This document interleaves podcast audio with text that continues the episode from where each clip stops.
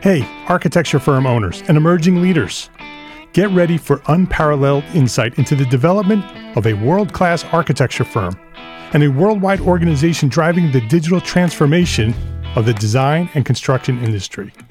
With Build Smart, the podcast that's changing how our profession operates.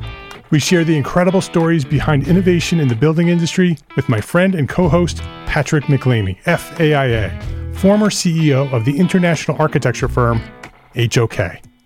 You know, Yamasaki's office or firm lasted during his lifetime. And when he passed away, I think that was the end of the Yamasaki office.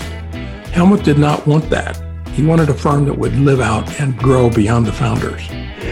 In season one, discover the untold stories behind H O K's meteoric rise, from one hundred fifty employees in Saint Louis to a powerhouse with over one thousand nine hundred staff members and twenty-seven offices worldwide. You know, they weren't as polite as the Kojima people. That was just boom. And anytime you have a creditor, whether it's Kojima or the bank, that wants their money, unless you can raise money someplace else, you are out of business. Bankrupt. Bankrupt. And hold on tight for season two, where Patrick takes us on a new adventure as chairman of Building Smart International, shaping the future of digital transformation in the design, construction, and operation of built assets. Ian Howell, Ken Harold, and I, Ken was my technical representative from H O K. The three of us took a tour of Europe of five cities in five days. Very busy time. Simply follow the link in the show notes to subscribe to Build Smart now and uncover lessons that will transform you and your architecture firm.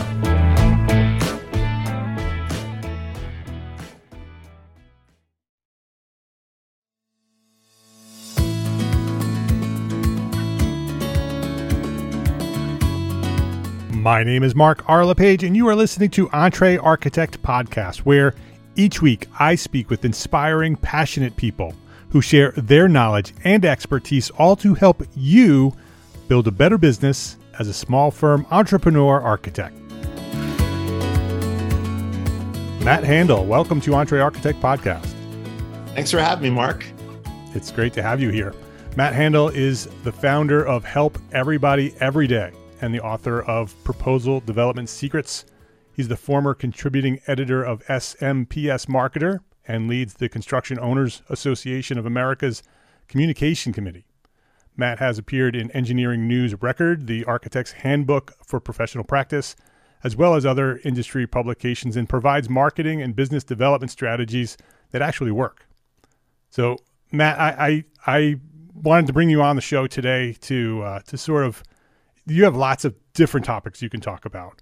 Um, and, uh, and you and I were talking a little bit before we started recording here, and, um, you know, we're talking to small firms. We're talking to sole practitioners, firms of five to ten people, all working to try to be successful in businesses. And we're going to talk about how small firms can compete with big firms. And I love that topic. Um, but before we jump into that, I want to know more about you. I want to know your origin story. When did you discover your passion for what you do today, and, and maybe who or what inspired you to pursue that passion? Okay.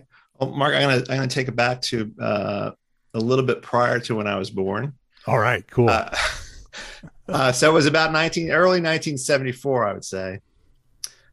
My house caught on fire. Our yeah. house was on fire. And my mom luckily got out of the fire uh, with me in her belly, and I survived that fire. You see, my my dad was the worst contractor who had ever lived, and he, him, and his brothers built houses, and he was building. He built a, a an addition to our house, and he thought to himself, "Well, I'm a carpenter by trade, but you know, I don't need one of these uh, electricians." I could kind of just wire the house up myself. You know, I did electrical work myself. And thus, that was kind of my introduction into, into the world of construction. And I never really thought that I was going to kind of get into, and I call it the construction industry, architecture, engineers, and, yeah, yeah. and all that, into that industry. But lo and behold, you know, after co- I went to college for uh, public relations uh, and journalism, and I kind of found myself first working for a real estate firm and then working for a pretty large M E P design firm out of out of New York City. So you, were you doing P R work for those firms? No. Uh, in fact, uh, so uh, we used to work a lot with uh, a firm called H O K that you uh, that I know you're f- familiar with. Very right? familiar, yeah. Friend of the so show. There was a, this architect from H O K in New York City would come down to our office, and uh, he had the bow tie and everything. And he and he asked me one time, he said, "Matt, what is it that you do exactly here?" And I said, "Well, I'm a prostitute." And that's what I did. You know, I, I'd submitted propos- uh, proposals all day. And we were, I was submitting at the time one hundred fifty proposals uh, a year, which sounds like a lot, but when you talk to other people in, in the industry, there are certainly people that are doing more than that, right? And some of them were multiple binders. Some of them were, you know, a ten-page document or something. So it, it ran the gamut. So after college, you know, I found myself essentially working in this this um, world of proposals, and I did that I didn't even know existed. You know, I, I when I went to marketing class or public relations class, there was no like, oh well, you can work in an agency, but you could also. Did you know that there's thousands upon thousands of people who are writing and submitting proposals for for you know. architecture and engineering and construction contracts. No, it's like no, it's like nobody, there's this whole shadow industry that nobody knows about really. Yeah. You know, and I always joke that there are more, I mean, there's, if you think about how many architecture firms are out there and how many engineering firms and how many, you know, commercial construction firms are out there, there's more of those firms than there are dentists' offices, right? And you can consider that each one of those firms has one person working on proposals, you know, H O K, Gensler, they have a couple more than more than one, I would say. Yeah. Uh, there are more people working on proposals than there are dentists. More people working on proposals than there are working on teeth. And that's a lot. In, yeah. in, my, in my town here, there's a dentist on every corner. Yeah. And yet there's, the, you know, there's this whole shadow industry, if if you will, that nobody really knows exists. You know, your kids don't know that, oh, there, there's a job out there that you can write proposals and help architects get contracts that, you know, no, our kids don't know that this job exists. Right. Not a lot of ten-year-olds, when you ask them what you're, they're going to be when they grow up, say, I'm going to be a proposal writer. Yeah. So we all fall into this, and and I fell into it too, you know, and, and where I got real, I had a couple interesting experiences. One, and I worked a lot with pharmaceutical companies. We, we submitted proposals to pharmaceutical companies. And I wrote what is what is historically known as the worst proposal ever written, right? This proposal was so bad. It, it said, we are going to design you the most fantastic lab space. You know, trust us, we'll do a great job. Well, what the customer really wanted was like class B office space. And the client's name was spelled wrong. Yeah, and it wasn't like I spelled it was Bob and I wrote Robert on there. Like the company's name was spelled wrong throughout the proposal. Right? Not good. And it wasn't for an insignificant amount of fee. It was like over a hundred thousand dollars worth of fee. And the surprising thing about that experience is that we won. We won that contract. So I was in the senior vice president's office kind of lamenting about this, you know, like if if what I do for a living doesn't have an impact, you know, what's the point of my job? And he said, Matt, just chill out. Don't worry about it. That guy owed me a favor. Right. You know, and I, I, you know, I learned later that he killed that guy's wife. But no, that that wasn't the favor. But I don't know what the favor was. But uh, but that that kind of piqued my interest because, like, okay, well, how do we how do we win contracts? Right? How does this actually work? This whole system. How does this work? So that was an interesting experience. And then years later, I at, was working for a small firm and had to hire a, a marketing coordinator, a proposal coordinator to help me out because we, we were doing so many. And I was like, well, I don't know how, get, how to get people to do what I tell them to do, because nobody does what I tell them to do. I tell people to do stuff all the time. Nobody does it. So how do I do that?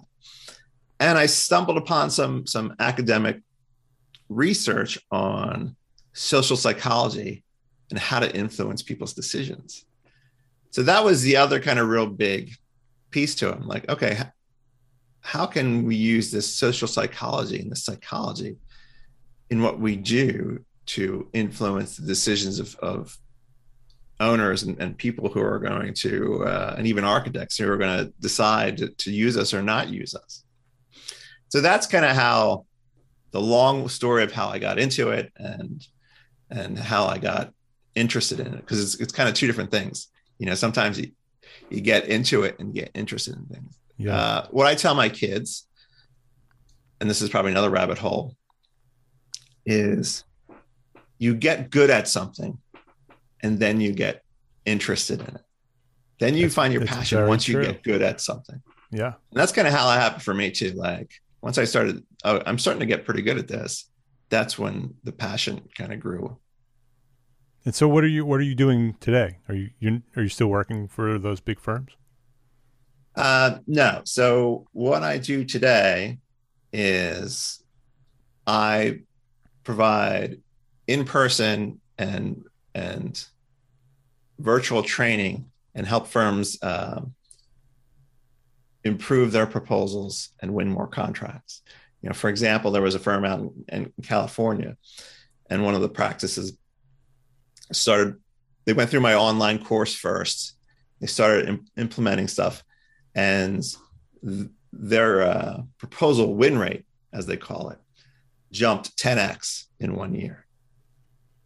So this kind of got up to the, to the firm principal or head of the firm. And he was like, what's going on here? You know, so we, we, we did this Matt Handel stuff in our proposal and proposals and, and we won. I didn't even think that was possible. They went from like four percent to forty percent in one year. And ironically, the next year they went up to sixty percent. So a couple months later, I get a call from them and they're like, oh, we want you to come in. We want you to, you know, spend uh, days training everybody in our, you know, in our firm. This is a mid-sized firm on proposals. And so, well, they wanted me to spend like, I don't know, three, three or four full, full days talking about proposals, you know, with different groups. And uh, we cut it down to two, because eventually I said, listen, I could talk for full, four full days about proposals and writing proposals. But the, the reality of the situation is your architects don't want to hear me talk about proposals for that long. So that's that's basically a lot of what I do is is training. Sometimes if like it's a it's a like a must-win kind of situation, you know, someone will call me up and say, hey Matt, like listen, we need your help on on this proposal. And they'll bring me in for that. You know, they typically, you know, you don't want to bring me in for like a fifty thousand dollars proposal or even a one hundred thousand dollars proposal, really. Uh, it's usually like the bigger two hundred fifty million dollars kind of deals, right, that you would, you know, that people would bring me in on.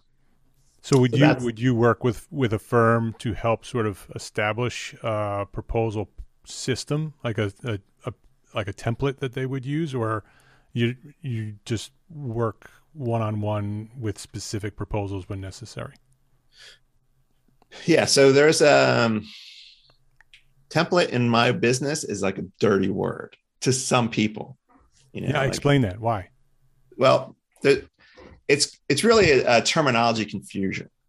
So the, the, the big business of proposals really started with like what they call the Beltway Bandits in D C, these big consulting firms that were uh, submitting proposals to the government. And in their world, people use templates. Um, our ter- in the in the construction construction industry, our term for template, what they call template, is boilerplate. Right. You know, like their template was just, all right, just change a few words and submit the proposal. and that's your template. So I don't do any like boilerplate stuff per se. Mm-hmm. Um, but what I, I, in my course, actually provide a proposal template. It's like in InDesign and, and Microsoft Word that is like the design of the proposal. So a, frame, people, a framework. Yeah. It's like a framework of proposal. You know, what should be in it, like things to think about mm-hmm. when you're putting this proposal together. And um, I, it's, it's actually based on the proposal that I've used you know, years and years uh, when I submitted proposals to governments and, and, or clients all across the country, really. Um, so yes, I, you know, I provide templates for people. I, I like to say to some respect, process agnostic, you know, because everybody has their own proposal process.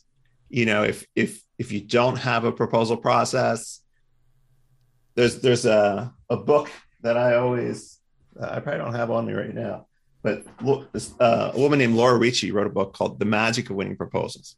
And that has a pretty good process for, you know, outline for how to, how to uh, put together a proposal system, if you will, from soup to nuts, from how do you target different clients to, you know, what information do you need to get from them before the proposal R F P hits the, hits the street, and then how to put the pro- proposal together. To me, that's the best book on writing proposals that's ever been written. Um, and I was fortunate enough to help publish that uh, after after Laura retired a few years back.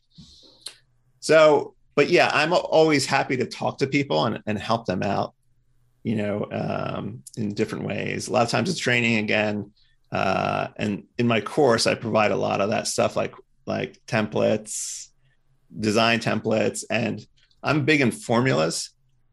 So like I, I even in the in the architect uh, A I A handbook, I at least I don't know about the newer edition, but a edition a few years back um, had my formula for determining which projects go into your proposal. So yeah, I have formulas yeah. for, for that. I have a formula for like how to write the, the description of your firm. They always ask you like, hey, tell us a little bit about your firm. And they'll say, well, we've been in the architecture practice for ten years and we're a full service firm and we work with churches and libraries and universities and stadiums and graveyards. And, and, you know, that's the typical thing. Well, yeah. That's pretty garbage. So I have a template on like a formula, more of a formula for like, okay, how to write something that's compelling. How did you, going back to that, that firm that you worked with, that you went from four to forty percent and ten X their proposal success rate. What generally, what, what did you focus on in that situation to go from four to forty? Well, my, they took my course. Uh, so I, I, let me t- answer that in a couple different ways. They took my course, and, and again, the course teaches you, like one of the things they did was they completely changed how they did cover letters uh, based on my for- formula for writing cover letters. Um, you know, they, how they changed a bit how they approached the whole proposal process based on, on my, uh, uh, you know, on my system or, or on my, uh, what I call the win writing system. But also when they brought me in months later, I was able to do a couple different things. Like, so one of the things that's in my course, believe it or not, being about proposals is how do you get meetings with clients? I have a process for how to get meetings with clients. I call it how to get meetings with the busiest people, you know, the most unavailable people. So these, some of the architects in this firm had a lot of trouble getting meetings with people. And once you get a meeting with somebody, like, what do you do? Do you like say, hey, I'm an architect and you should hire me, you know? Or what, how do you, what do you ask? What do you talk about during the, those meetings? So I did a lot of training on that.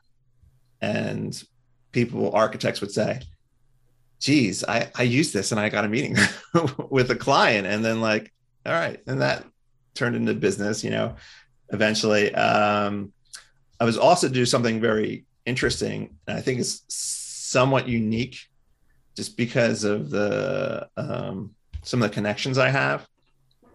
What I'll do is, this firm in particular worked a lot in healthcare and universities, as many architecture firms these days do. So I brought in uh, a retired executive from a large university and healthcare system. And he gave him like the straight deal of what's it like being on the other side of things. You know, what it is, what it is, what, what is it that you like working with architects? What do you, don't you like when you're working with architects? You know, what's the best uh, proposal or presentations you've seen, and what distinguished them from each other? And because he was recently retired, he could be a little bit more f- forthright right. on how on how he did it. You know, he explained how how when proposals came in, how did I look at them? You know, he actually, and this was really, uh, I mean, he's a great guy. Uh, not everybody's this this good. He would line them up on on a big table, and he would flip them, every single one of them, page by page, compare them against each other at the same time. Not everybody's going to do that. I know, I know a person that what she used to do was, and she worked for a municipality. She uh, would get a stack of proposals, and she would look at the cover and she'd say, this person, this firm's a player, this firm's not a player. The players would go on this side, and the firms that weren't players would go into the circular file. You know, so there's different ways that different owners evaluate proposals, but it was great for this architecture firm to hear from a, a real client giving you the straight deal. Because a lot of times when you, when you're an owner and and you're interfacing with your vendors, if you will, you know, you want to be a little bit careful about what you say. Like, for example, if you're giving a debrief, you don't want to be too detailed in your debrief, because the problem, what happens is the next proposal that comes out, if you tell them what to say in the proposal, now you're getting twenty of the same proposal because you told everybody what to say. Right. And you've now created a problem for yourself. Right. So it's good to get somebody who's like kind of recently out of it to, to talk to the architects. Let's take a quick break to say thank you to our sponsors for their support of this episode. Do you have ideas about how to improve the architecture profession? I know you do. If you're listening to this podcast, you definitely have ideas about how to improve our profession. N C A R B wants to hear from you. Their ongoing analysis of practice study is your opportunity to shape the future of architecture. Share your experiences and insights from working in architecture, and tell N C A R B what you wish they would do better. This is your opportunity to let N C A R B know what you wish they would do better. Your feedback will help guide changes to the National Experience and Examination programs for architects and impact what being a licensed architect could look like. Whether you're an architect or you work with architects, N C A R B wants to hear from you. Make sure your voice is heard. Contribute to the analysis of practice study today. Sign up at ncarb.org slash AOP. That's N-C-A-R-B dot org slash AOP. ncarb.org slash AOP. This episode is brought to you by FreshBooks. There's a lot to love about being an entrepreneur architect, right? But trying to figure out your financials on your own is not one of those things. Luckily, there's FreshBooks, the all-in-one accounting solution that's built for business owners like us. FreshBooks takes all the not-so-fun parts of running a business, from building and tracking invoices to managing online payments to organizing expenses, and automates them with features like the new digital bills and receipt scanner, saving you up to eleven hours per week in the process. eleven hours. FreshBooks has your back at tax time too.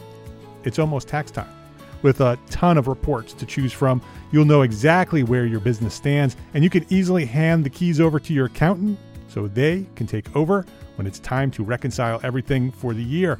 F- try FreshBooks. Try FreshBooks for free for thirty days. No credit card required. It's free. Go to freshbooks.com slash architect. freshbooks.com slash architect to get started today. That's freshbooks.com slash architect. So what will you do with your eleven more hours each week? This episode is brought to you by arcat dot com. We all have that one story, that one project that had such a unique situation that it required a solution that you had rarely considered before. We share these stories in private professional circles with our friends and our colleagues, but there has never been a collection of these stories of conflict and triumph all in one place until now. Detailed is a podcast series that features architects, engineers, builders, and manufacturers who share their insights and expertise as they highlight some of the most complex, interesting, and oddball building conditions that they have ever encountered, and the ingenuity it took to solve them.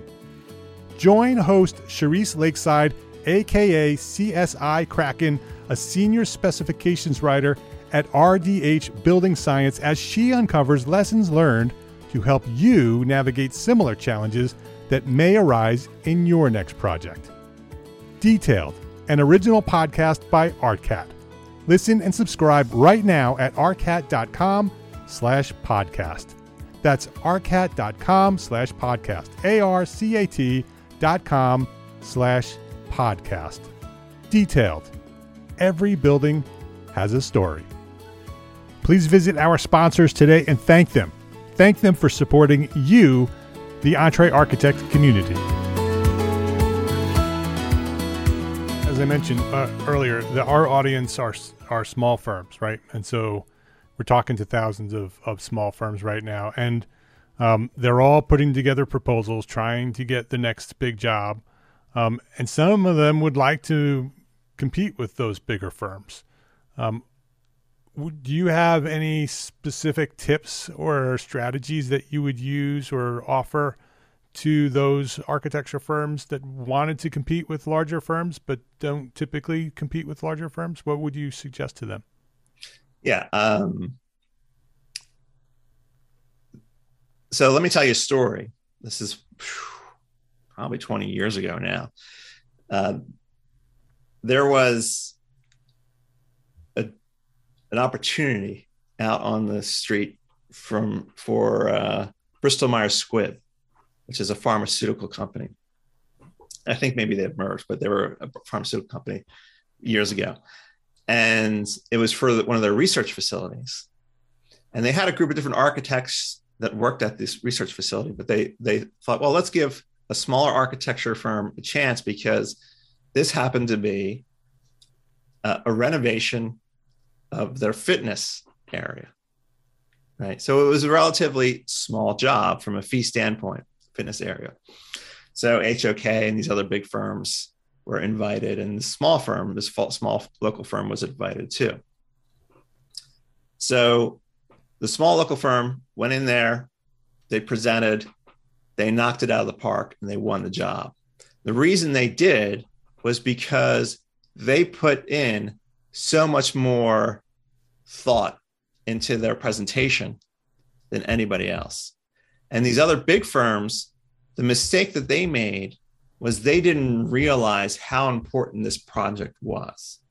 Because if you're a pharmaceutical company and you have researchers working for you, you if you ever go into those facilities, they got dry cleaners, they got the grocery store, they got the fitness center. Those things need to be top-notch because you want to attract the best researchers, right? So some of these bigger architecture firms just saw, oh, this is a small job. You know, we're not going to put in the effort that we would for a big job, right? But they had their, so this other firm ate their lunch because they went into it understanding how important it was and taking the time to kind of plan the project in their head, you know, prior to, to this presentation. How was that communicated to the client, that they that they cared more than the larger firm? It was it was the the detail. I mean, when you're sitting on the other side of a presentation, you can tell who spent a lot of time and effort on this prep and who didn't. Yeah. And who's just kind of winging it here. Um, it's it it gets to be fairly obvious, right? When you're sitting, so it was fairly obvious to to these owners, uh, you know, who really spent the time and effort on this job and who was just kind of winging it, right? So that's that's the best explanation. I can't go into it. It was so many it was so many years ago. I don't remember exactly the the details of what they presented, right? But but you can tell, and just like anybody else, when when uh, anyone else pitches you on something, you could tell kind of who knows their stuff and who doesn't know their stuff. What do you recommend in terms of, once you prepare that proposal and you do the research that you need to do and you understand who your client is and, and how to communicate that, and you submit that proposal, what happens after that? Once you submit it, do you have any suggestions for our listeners on what to do after you submit the proposal? What to do after you submit the proposal. So there's different, um, different clients have different processes.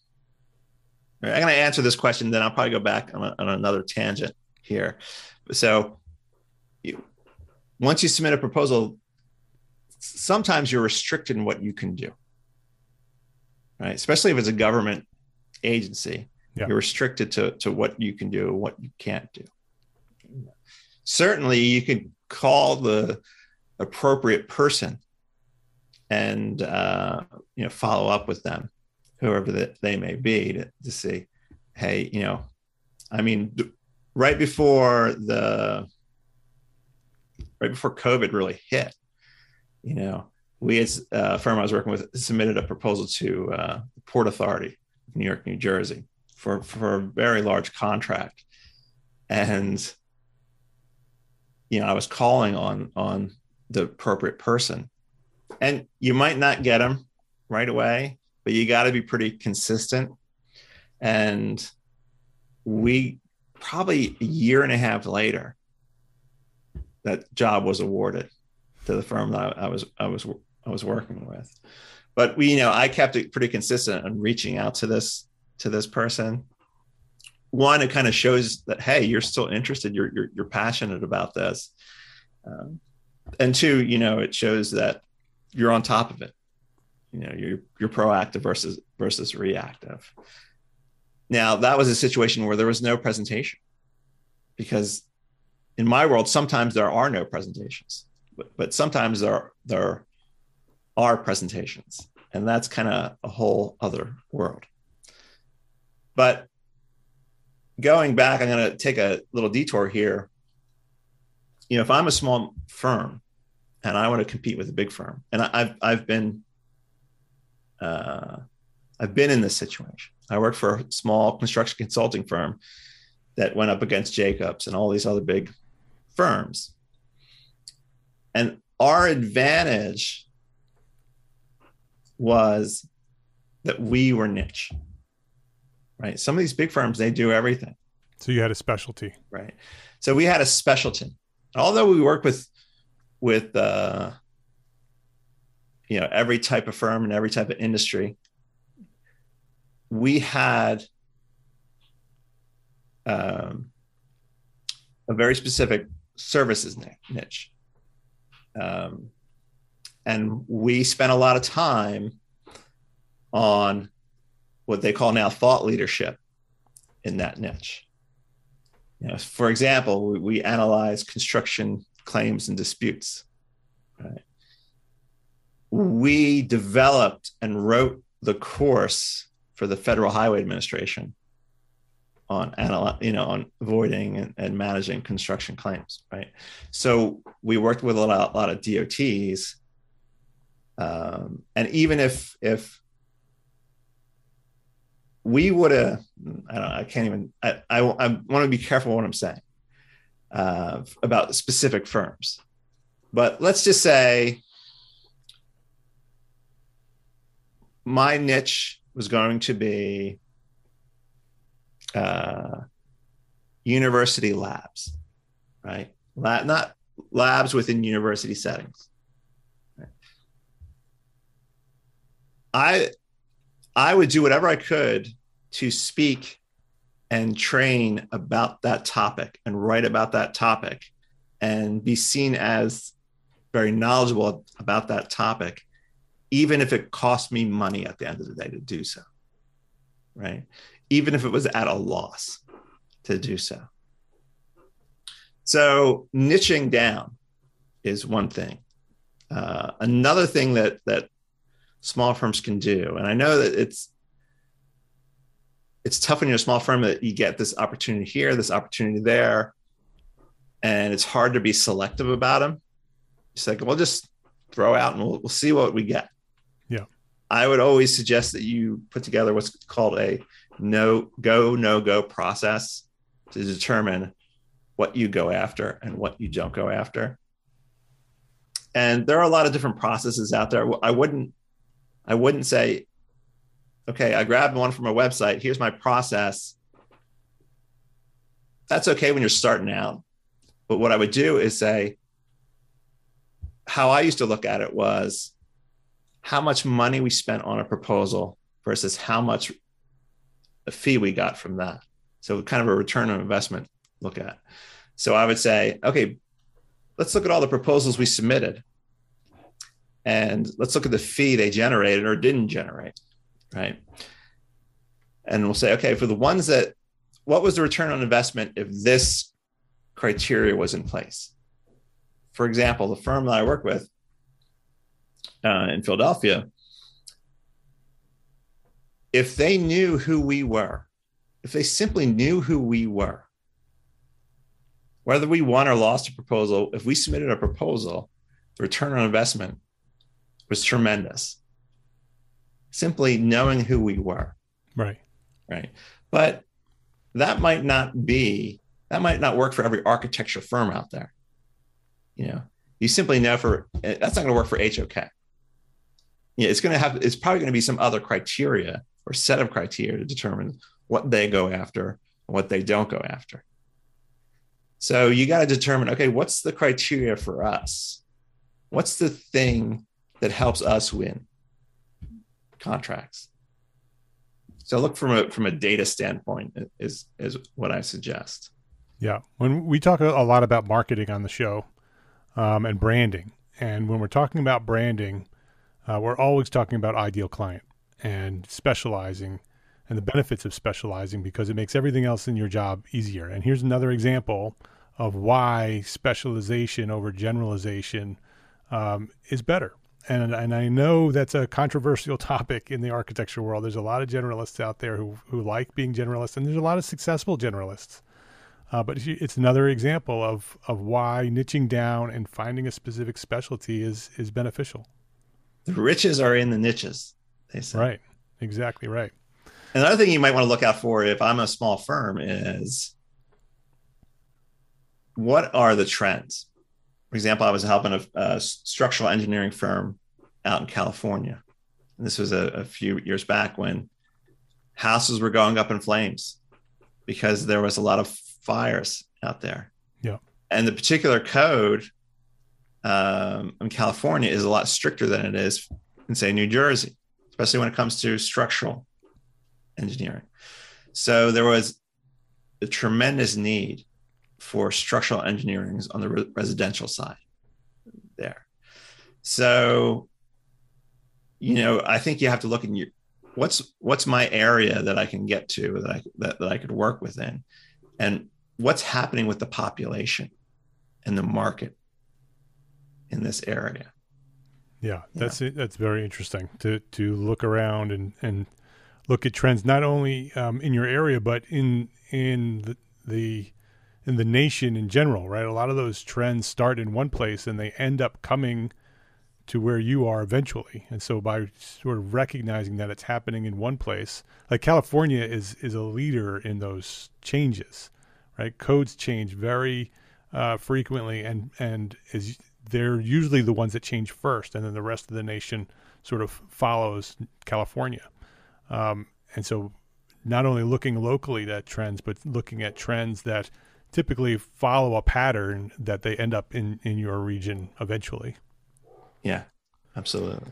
So as, as I hear, I hear sustainable, sustainable design might be, uh, yeah, might be a good trend. Pop, it might be popular. might in, be in the next yeah. twenty years or so. Um, Matt, as we wrap things up here, what is one thing that a small firm architect can do right now, today, uh, that they can do to build a better business for tomorrow? Sometimes people ask me, okay, Matt, if if there was one thing that you could put on a billboard, you know, what yeah. would that be? And I always say it would be, your clients aren't stupid. Clients aren't stupid. And a lot of times, and I, and I get this because I, I read a lot of proposals. I've seen proposals from all over the country, from different firms all over the country. And I spent a lot of time with, with people at the Construction Owners Association. And these are not stupid people, but a lot of times we treat them like they're stupid, and we don't spend enough time kind of listening to them. You know, I think we, a lot of times we feel like, okay, we listen to our clients, but you're, you're not really listening to your clients. You got to understand your clients, what they're up against. You know, like, so for example, uh, a guy I know at a big university always says, why do I have to come to work and be the referee? Right? I, I hired this designer to design me this project. And then I hired this builder to build me this project. So why do I come to work every day having to be the referee? Right? You got to understand that that situation exists. You know, so like I'll see in, in proposals, classic example. This is a, this is going to more on the construction side, but this also can deal with that. Uh, architects, I'm sure, see this question too. It's it's this. I'll see in a, in a proposal to say, um, oftentimes there are disagreements in the field between architect, architects and contractors, designers and contractors and subcontractors. What processes will you put in place to ensure, you know, a smooth project, you know, for our new facility or whatever? Classic example, something you might see in R F P. Here's how every contractor answers this. They'll say, we work with all the architects in town. And in fact, the principals of those architecture firms come over my house every Sunday after church, and we sing Kumbaya uh, by the fire every night. And they're all the, the, the grand, they're all the godparents of my children. And so don't worry about it. Everything's going to be yeah, fine. Trust me. That's not answering the question. Again, your clients aren't stupid, right? The clients, they've been on a construction site before. They know when R F Is are flying around. Sometimes things get a little tense between that architect and the contractor, right? They've been on a site before. They know this. They ask, why am I the referee? And if you were listening to your client, you wouldn't give an answer like that, because you know they're n- they're not stupid. They've experienced this. So you got to answer the question. Not only do you have to answer the question, you have to answer the question behind the question. You know, why are they concerned about this? Why are they asking this question? You know, and you know, the, the answer to the question is, what is my process? And if you don't have a process, maybe you need to think about, do I need a process? Do we need, what do we need to do to, to ensure that there are less issues or less likely to have issues on a project? His name is Matt Handel. H A N D A L, Matt Handel. The website, you can go check out um, everything Matt's doing, including the course, at help everybody every day dot com. We'll have links to that on the show notes. Matt, thank you very much for coming by and sharing some knowledge here about proposals and how we can compete with the big firms. And uh, I appreciate you. And I appreciate you coming by and sharing your knowledge at Entre Architect Podcast. Thanks a lot for having me, Mark. I really appreciate it. And, and for anybody who's listening, if you go on the website, again, it's help everybody every day dot com. I know it's a weird name for a, a marketing website, but it, that's it, help everybody every day dot com. Right on the page, you can sign up for my free proposal writing crash course. It's a five-day, you get five emails, uh, and it gives you a quick kind of crash course on what to do better when you're working on your proposals. And I think especially a small architecture firm will find that very useful. All right, great. So it's uh, help everybody every day dot com right there on the homepage. We'll have links to that on the show notes. Matt, thank you. Have a great day. If you liked this episode of Entre Architect Podcast, please share a rating, write a review, and share a link to this episode with a friend. That's how Entre Architect will grow to serve thousands more architects just like you. This is our tenth year here at Entre Architect. We launched this thing back in two thousand twelve. It is two thousand twenty-two, if you haven't noticed. ten years ago, we launched this podcast, and it's grown to thousands of architects listening every week because you share this link, entre architect dot com slash podcast. Share a link to this episode with a friend. And thanks to our sponsors, ARCAT, FreshBooks, and N C A R B. We could not do it without you. Thank you for your support. Links to our sponsors and all the resources we discussed today on this episode are available at the show notes for this episode, found at entrearchitect dot com slash podcast. Entre Architect is a member of the Gable Media Podcast Network. If you haven't gone to Gable Media yet, you need to. Gable Media dot com is a, is a place for you. It's built for you. It's curated thought leadership for an audience dedicated to building a better world. You are the audience dedicated to building a better world. We built Gable Media for you. Go check it out at gable media dot com. That's G A B L media dot com. And it's official. November first through November third, two thousand twenty-two. Add those dates to your calendar, and I will see you at the Entre Architect Community Annual Meeting, the first ever live and in-person conference for you, small firm architects. Visit entrearchitect dot com slash annual meeting right now to learn more. That's entrearchitect dot com slash annual meeting, and I will see you in Austin. Thank you for listening today. Thank you for listening every week. I appreciate you coming back and sharing links to this episode. Go do that. This episode, go share it with a friend. Thanks for being here. Love, learn, and share what you know.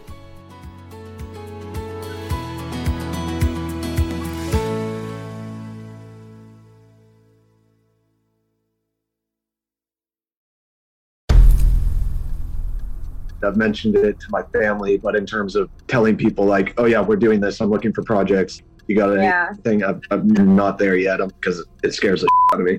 Dreaming of launching your own architecture firm? Well, buckle up for a wild ride with Emerging, the podcast that shares what it's really like to start an architecture firm. Where do we begin? We don't even know what type of business to formalize as. Is it an L L C? Is it an L L P? Like, how are taxes? I mean, the list is astronomical. Season one featured founders Jeffrey, Lexi, and Chris, owners of Level Studio Architecture, are your fearless guides on this unfiltered journey from napkin sketches to a thriving studio. One evening, stumbled into one last dive, we sat at the bar and pondered our postgraduate futures. Amidst the conversation, a napkin became the canvas for our aspirations, sketching plans and milestones, sealing our heartfelt commitment and shared dreams. In drawing down dreams on a napkin collectively, that then, you know, in your head, you've rooted like, oh, I'm connected to these people, like long term. The process of starting an architecture practice brims with excitement and challenges, demanding meticulous planning, flawless execution, and unyielding resilience. I kind of hate the term because it's so overly used, but I think everybody knows imposter syndrome. And I think it's it's so real to this day. I, I I don't know if it's with everybody, but with me, I'm always questioning like, us, can we do this? Are we ready to do this? Are we prepared? Can we do it? Did we just decide a name? We did it, guys. Oh my God. The one that God. Came out of nowhere. Woo! It came out of nowhere. I liked it. It's hot. Ready to turn your aspirations into reality? Follow the link in the show notes to subscribe to Emerging and chart your own path to architectural success.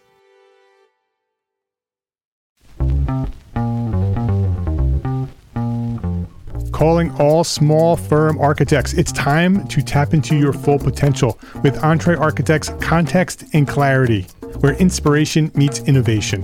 Hey, it's Mark R. LePage, founder of EntreArchitect, and I'm inviting you to join my two favorite co-hosts, Jeff Eccles and Katie Kangas, as they bring together authors, experts, and thought leaders for electric conversations with entrepreneur architects around the globe. It's not just a podcast, it's a community where dreams meet action. There's a simple equation there. And what for me, what that did, just doing that basic calculation, was it allowed me to compare what I had actually saved in my retirement accounts to what I thought a possible projected annual spend might be. Artists are temperamental, so beautiful design is going to be a priority. When the job is done, we're going to actually need to live in the house, not live with the person who designed it. And so for me, the, the artistic skill, the architectural skill is most important. And so I would say like that would be sixty percent of it, if not more. Gain insights to build a successful practice. Subscribe, engage, and let's redefine your future together. Join the Context and Clarity community, where every conversation adds to your blueprint for success.